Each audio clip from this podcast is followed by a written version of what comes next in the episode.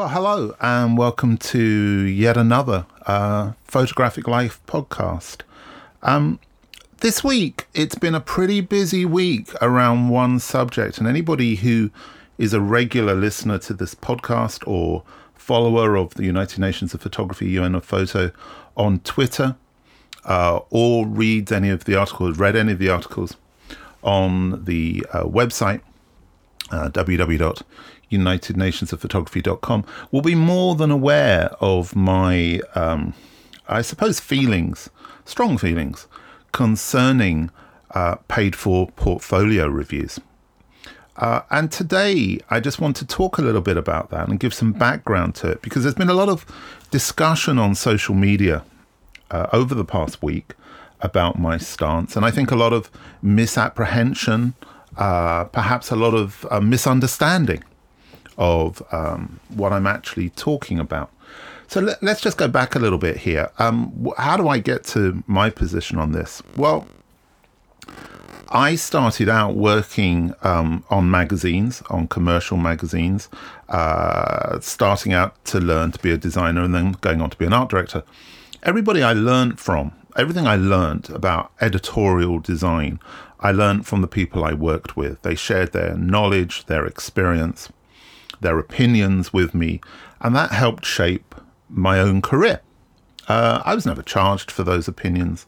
And um, I suppose, in a way, I saw myself as, as a kind of a bridge, a conduit for their knowledge and experience, so that when I then got into the position of being an art director of magazines, I was able to pass on their knowledge to other people. And so there was this kind of continuation of good practice, of practice based upon knowledge and experience. And certainly the people I learned from in the uh, 1980s had come out of the great magazines, the great Sunday supplement magazines of the 60s and 70s. So I really valued their knowledge and experience. I then started to work with photographers and going going on shoots and having conversations with photographers and I started to learn about photography from photographers not from books or from anywhere else and again that knowledge and that experience was shared without any payment involved over the years, and I'm, I suppose we're looking at nearly 33 years now that I've been involved with uh, professional photography and photographers. Um, I can I've lost count as to how many um, portfolio reviews or times I've looked at work or spoken about work that's been commissioned, whatever it may be. And I always saw that as being part of my role. That was part of my job was to find new photographers, exciting photographers, work with existing photographers, and actually solve the, the problem that I was being presented in that commission uh, visually. Therefore, I would never see that as something I would charge additionally to the salary that I received um, being the art director of the magazine. It was a role within that and therefore that's what I continued and I've I've continued to do. So in a way that was kind of a follow on from what I'd experienced as a designer I then took into the world of photography. I've noticed over the last few years that the idea of the portfolio review has become something slightly different. It's become something which is a commodity, which is part of a kind of a business plan, a business model for getting money in for festivals or separate events. I have no problem with that. However, it's not the only way in which a portfolio review can take place. It is possible to get portfolio reviews for free by ringing people up, by speaking to them nicely, by being respectful of their time and uh, their commitments and also understanding that this is part of this kind of this this passing of information, the the arm round the shoulder that I had, and I know that a lot of you listening to this podcast will have had in in your earlier careers, or perhaps are still having today. And it's part of that. It's not something that I feel I can uh, put a price on. I'm going to give you my opinion, and whenever I've looked at a portfolio, I've always started and ended that review by saying, All I'm going to give is my opinion, and my opinion is based on my experience. If you don't agree with my opinion, that's absolutely fine. Please go and speak to other people. Get lots of different opinions from different people. Bring those all together and kind of work it out for yourself. See how you feel, how you respond to those opinions. When a, a price is put on that opinion, an expectation comes with that from the person paying the fee. And I've spoken about this in previous podcasts. But it's important to understand that that expectation comes with it or brings with it um, a lot of importance to the person who is who is paying for that. And that brings me on to this point that actually successful photographers, photographers whose work is going well, they're not going they're not paying for portfolio reviews. What they are doing is they're giving the portfolio review. So they're kind of passing on down. And they could do that for free. And a lot of them do. However, there is now a format that's been designed in which a payment is, is made. But of course, the majority of people who feel the need for that advice, that support, that encouragement, sometimes that kind of dose of reality, they're the people who can afford it least and need it most. A lot of them will be students, young photographers just coming out of courses who are just making their ways and and actually perhaps feeling a little bit lonely having gone from a situation whereby they had within their educational setup people they could go to. And I know that wasn't for free, and I know that that's education that's being paid for. And I'm not and dismissing that at all. I'm obviously I'm an educator, so I'm hugely um, supportive of all education. But what we're talking about here is that arm around the shoulder, that piece of advice, that opinion, that support. And that's where I've I've come from with all of this. I have no issues with workshops that are that are charging for that. That's they can be fantastic. Education, if it's good, it's similarly can be a fantastic thing. The portfolio review that I'm seeing is kind of £25 for 20 minutes, or some of the online mentoring at um, $200 for 20 minutes on Skype. You can make your own call on that. If you want to pay for that, that's absolutely fine. And if you want to be in a situation that you want to charge for that, that's similarly absolutely fine. But that doesn't mean to say that it's the only way. Last week, I was contacted by somebody who's very well respected within the UK photographic independent community. Somebody else like myself, somebody I've known for a long time. Um, we both believe in the idea of putting on talks, um, making stuff for free. Uh, this podcast is for free. I, I'm not being paid to do this. I'm doing it because I'm putting it out there as for conversation and so forth. And it either works for people and it doesn't. And that's absolutely fine. Everybody's free to make their own choices. And this person um, said to me, You know, Grant, I think, um, are you up for putting together a database of people who would be willing to give their time for free? And I said, Yeah, absolutely, of course I am. And, and we've been working on that. And some of you who follow us on Facebook uh, or on uh, Twitter will have seen that we've put a little polls and stuff out there, and it's it's come back fantastically supportive.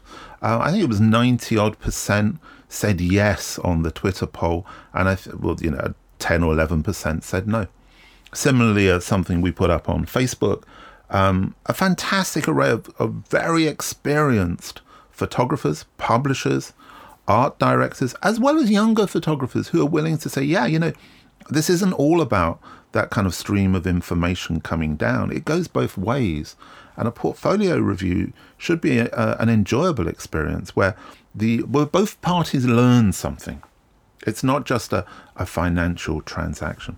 So the idea basically that we've been working on and we will be announcing over the next couple of weeks is a database where everyone can go and they can contact people who are willing, um, if they've got time. You know, this isn't a service, uh, if they've got time and if they're able to, t- to give a little bit of support, to give a little bit of advice, some help, maybe review a website, some images.